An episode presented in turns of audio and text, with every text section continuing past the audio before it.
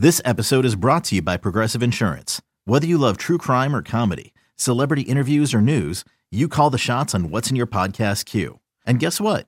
Now you can call them on your auto insurance too with the Name Your Price tool from Progressive. It works just the way it sounds. You tell Progressive how much you want to pay for car insurance, and they'll show you coverage options that fit your budget. Get your quote today at progressive.com to join the over 28 million drivers who trust Progressive.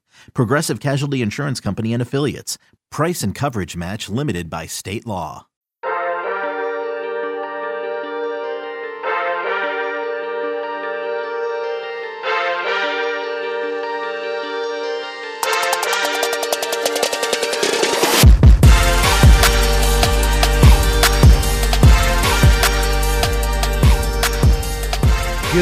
Midday, Bucknutters. It is Sunday, December 20th, 2020. I am Dan Rubin. This is Bucknuts Morning 5 on Sunday. I am joined by the People's Champ. Here's how this is going to play out. We are recording this show before the announcement of the college football playoff final four, and we will give you a reaction in real time to that. But first, backs. We must discuss Ohio State's win 22 10 over Northwestern in the Big Ten title game it was kind of like the season, some highs, some lows, and the end, Ohio State plays on. Let's start by actually giving out some of the positives. And here are mine Trey Sermon, Justin Hilliard, the offensive line, a second half shutout on defense. The floor is yours. So, if we want to talk positives, the number one positive to me was Ryan Day maturing as a play caller in a game where it was obvious the passing game wasn't working. Mean, the running game was staring him in the face as a guaranteed five yards of carry or more. Um, you could tell from pretty much the first couple plays on that first drive. I remember wondering why we didn't hand the ball off when they had the holding penalty on Harry Miller that called back the Fields' touchdown on the opening drive. This is a good thing for Ryan Day because he is the head coach and play caller, is extremely well known for his passing game development, his quarterback development. And we saw it with the Haskins year where it was Haskins throws the ball everywhere. We saw it last year where sure they ran the ball, but it was a lot of just Justin Fields throwing it everywhere. Yesterday, look, we were missing Chris Olave, we were missing JSN. Fields didn't have the, the best day throwing the ball. And when he hurt his thumb, it was not really an option. This was Ryan Day maybe getting a little more of a, a maturity moment as a head coach where he said, you know what? This is working. I'm going to follow the Jim Tressel train and run the thing down their throat because it's working. To me, this was a great day for the offensive line. Uh, Harry Miller might have struggled early, but he settled in and this was everybody want to talk about what Ohio State was missing going into the game. There wasn't enough chatter about what they got back. And that's that offensive line that we had hyped up all offseason as being the, maybe the best in OSU history. For the first time all year, they looked like it yesterday. Uh, not too many of those sacks that Fields took were on the line as much as it was on him holding the ball too long. And at the end of the day, the biggest positive for me is that Ryan Day recognized that you don't have to wheel the ball all through the air the whole darn time to end up having a really productive offense. So, congratulations to Trey Sermon for being the beneficiary of Ryan Day deciding to ride a, a successful horse. Uh, it's a historic day. I don't think anybody ever thought Trey Sermon, of all people, would set the single game rushing record when he doubled his season total in one game. But that's something that I think we're always going to remember this game is the Trey Sermon game. Yeah, think about that in 2020 fashion. It's actually pretty much par for the course that Trey Sermon, a guy who transferred here and really didn't look like himself for the first half of the season, was the obvious offensive individual MVP. And on defense, the MVP was Justin Hilliard, who was, I assume, just the recipient of good karma. But he made three or four plays that actually had me wondering why he hadn't been on the field more this season. Yeah, it wasn't just the pick in the end zone. He had one play it was early on in the, honestly like maybe early second quarter, and there was a screen to the top yep. of the field, and Hilliard got out, and there was 20 yards if Hilliard doesn't make the tackle, and he and he had a blocker assigned to him too. Yep, he got off the shed the block too. Yeah, it was one of the best defensive plays. That that was a like elite linebacker play where he shedded the block, flowed to the ball, made the stop. Right, that was an incredibly good play. If that's the Hilliard we're getting for the playoffs, he better be on the field. To be honest, because you know, people forget because it was like, you know, a decade ago, but the kid was a five star recruit. So good for him. I, am glad in a season where a lot of things have gone crappily to the point where like he missed a game because he had um, a false positive for COVID. And then he missed a game because of contact tracing. But we finally got him back and he played the best game of his OSU career at a really good time. I could see him having a Terry McLaurin like NFL burst. I'm not saying he's going to be a stud like McLaurin is in the league, but I think he can go from being a sometime starter here at Ohio State to a productive pro. I'm going to break it down to two plays that I think had they gone a different way, we may be looking at things a little bit differently. One, the aforementioned hold on Harry Miller and which Justin Fields scored. He did not need to hold on the play. It's a four point mistake right there. Secondly, Josh Proctor dropped a six point interception. Yep. You cannot drop those. The defense is set up to create havoc in those pressure situations to develop scoring opportunities like that. You cannot drop that. By the way, that was the drive in which we, they then drove down and threw the interception in the end zone, which was a tremendous play. But still, had they gotten those 10 points, you're talking about being up 16 10 at the half. They pitched a second half shutout. It's 32 10. I think we're all a lot happier. Your thoughts? Well, I think the defense in general had a lot of missed opportunities. Like the first drive where they scored a touchdown, they absolutely got caved in for the first time all year. It was like they weren't ready to play. Um, I put on Twitter, I'm like, that's a you go to the sidelines and chew their ass out kind of drive because nobody did anything well on that drive. That's like a wake up drive. After that, they have three points the rest of the game. Uh, but the reality is, there's a bunch of plays that that defense could have made that would have made a huge difference. But you started seeing it when they forced Northwestern to kick the field goal where Northwestern was moving the ball again. And they, you know who it was? It was those D tackles who've been setting the tone all year, who stepped in and got two plays for a loss. And then I want to say on third down, it was Tyreke Smith who came in and made a really nice play um, to force an incomplete pass and that forced the field goal. And it took the Buckeyes a little while to get moving on D. But here's another play that you left out that I think is really important. Northwestern had that idiotic, let's throw the ball backwards, try to have some trick play that they lost like 24 yards or something insane on when they had all the momentum. If they had just kept going down OSU's throat, they may have gone up big too. So Pat Fitzgerald bailed out the Buckeyes a little bit there when things were a little precarious early on. But I, I do think that the defense in general, look, 10 points against Northwestern is what I want. That's I'm happy to see that. I thought they were going to give up more than that. Northwestern's not a great passing team, though. And Ohio State's strength is against the run. So seeing Ohio State play well against a team that can't throw the ball defensively is kind of the expectation, but it was good to see it in practice because it's not a bad Northwestern team. They're very tough. And I have to say, this is the second straight week our defense, Dan, has put a young safety on the field who looked really good. And makes me wonder why in the world Marcus Hooker should ever see the field again, to be real honest. You know, it was Ronnie Hickman two weeks ago. And then this past week, it was uh, who, who the heck's number 12? He made that pass breakup at the end of the game on fourth down. Lathan um, Ransom. Lathan Ransom. Yeah, Lathan Ransom. That was an awesome play. That's what he's supposed to look like. You know what that was? That was a guy who sat back in center field and instead of just running around in circles like Marcus Hooker's been doing, he analyzed the play, recognized the play, and stepped up and interjected himself into the chest of the receiver and knocked the ball loose. That's what a safety looks like. That's what a confident safety looks like. Ransom and Hickman need to be the guys on the field with Proctor in any playoff game, not Hooker. Okay, we are just minutes here from the announcement of the Final Four. What is your prediction for what's going to happen, and does that alter from what you think should happen? My prediction of what's going to happen is probably the right answer because you know I'm always right. But no, I, I, think at the end of the game yesterday, the only scenario I wasn't really sure about was what happens if Clemson loses to Notre Dame. Obviously, that didn't happen. Clemson beat the doors off of Notre Dame, which did us all a favor for exposing Notre Dame for the fraud that they are nice and early. Uh, but I think that this playoff field is kind of already set. And the reality is, is that no, Alabama's the number one seed. They're frankly the overwhelming favorite to win the national championship this year, in my opinion.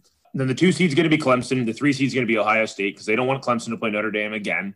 And Notre Dame will get in as the four seed. You're going to have Alabama, Notre Dame. You're going to have Clemson, Ohio State. If anything else happens, I will be beyond shocked. There's no way they're going to keep Notre Dame out, even though they, the committee has never put in a team who lost a championship game in the history of the college football playoff. And I can certainly listen to arguments as to why you can put in Cincinnati or Texas A&M, or if Florida had beat Alabama, we'd have had a real interesting day today. But at the end of the day, Ohio State is in. I'm almost certain they're the three seed, and that's kind of how I think it probably fairly played out.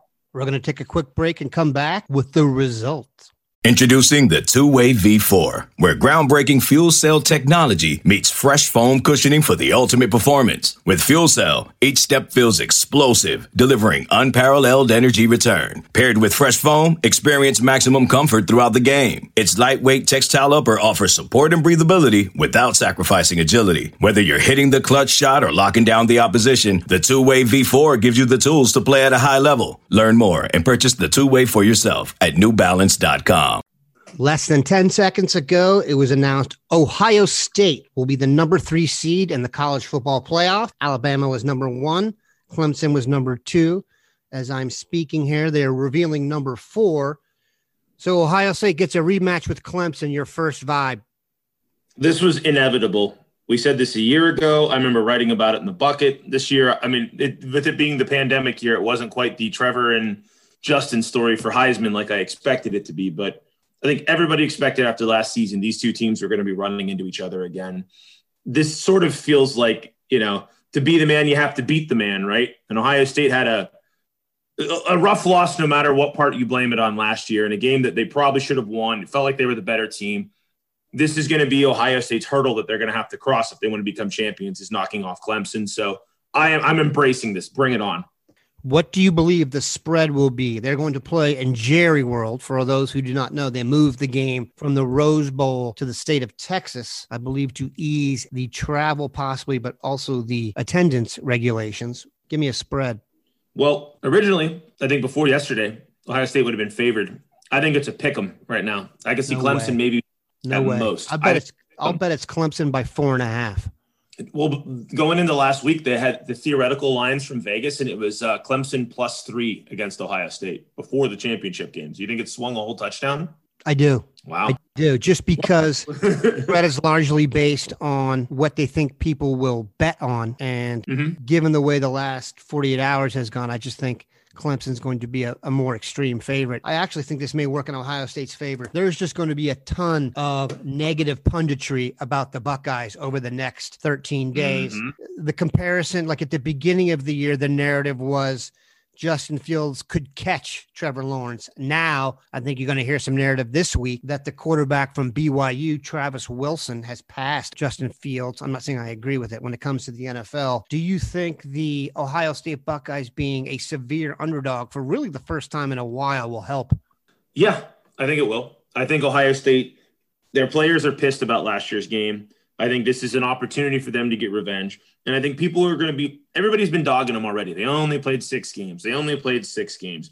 Ignore the fact this team fought tooth and nail to even have a season. You know, now they're going to expect Clemson to deck Ohio State. They're going to act like last year, oh, Clemson's going to beat them just like they did last year. Anybody who watched last year's game knows that Ohio State was probably the better team on the field and it didn't work out for them for a variety of reasons.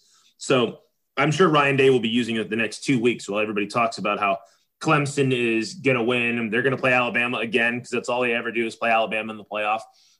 Meanwhile, Alabama's going to have a cakewalk against Notre Dame, who is officially the number four.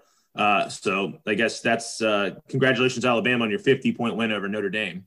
But I think Ohio State is going to have a lot of focus about how they're the team that's expected to lose this. And I'm hoping Ryan Day learned some lessons from the master motivator and Urban Meyer to be able to apply them to this game.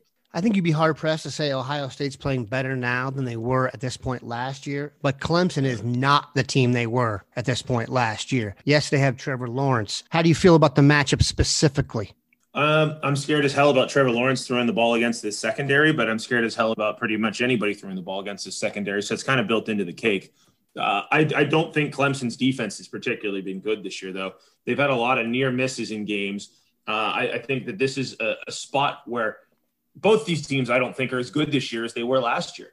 If I'm being real blunt, I agree with you. Ohio State last year was way ahead of where they're at right now, and that's just through game reps and more experience with a loaded secondary. But you know, Clemson's the same team that you know, yay, good for them. They gave up 10 points to Notre Dame yesterday. Okay, that's fine. I, I, I think Notre Dame's a bit of a paper tiger, right? Uh, this is the same Clemson team that struggled with Boston College. It's the same Clemson team that struggled with Syracuse. The same Clemson team that gave up a ton of points to Notre Dame the first time through. I, I don't think Clemson's this big scary team we can't beat. I think Ohio State has, has, a, has a puncher's chance against anybody. If you had to pick one between playing Alabama and then playing Clemson, I'd much rather play Clemson. I believe Ohio State's best punch is enough to get this done. They have 13 days to get ready.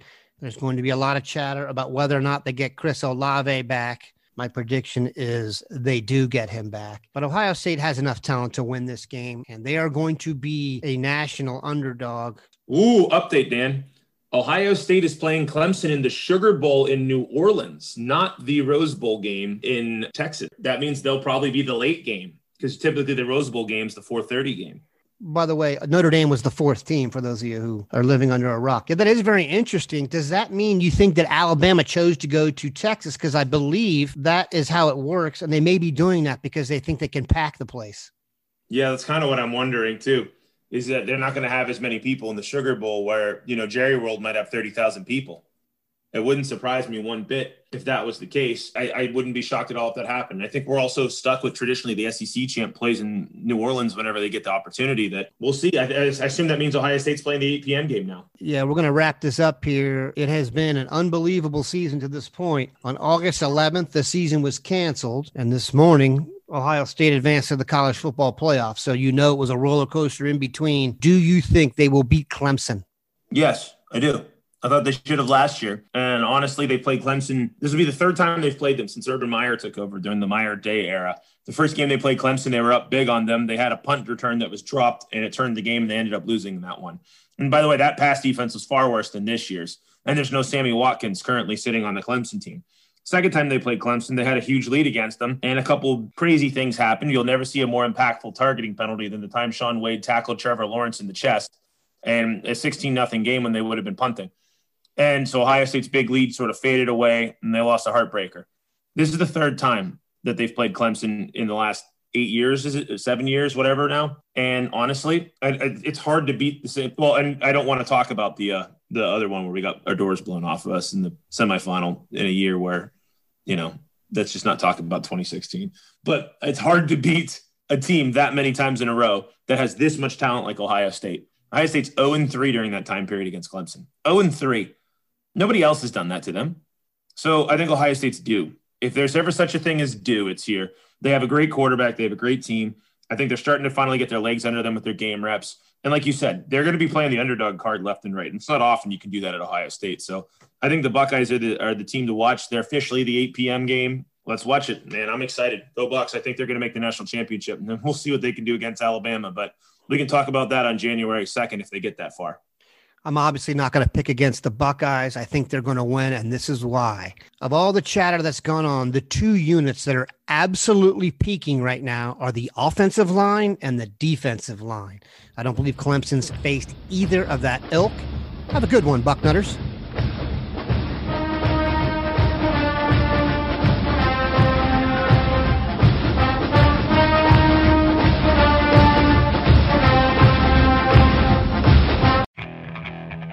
Okay, picture this.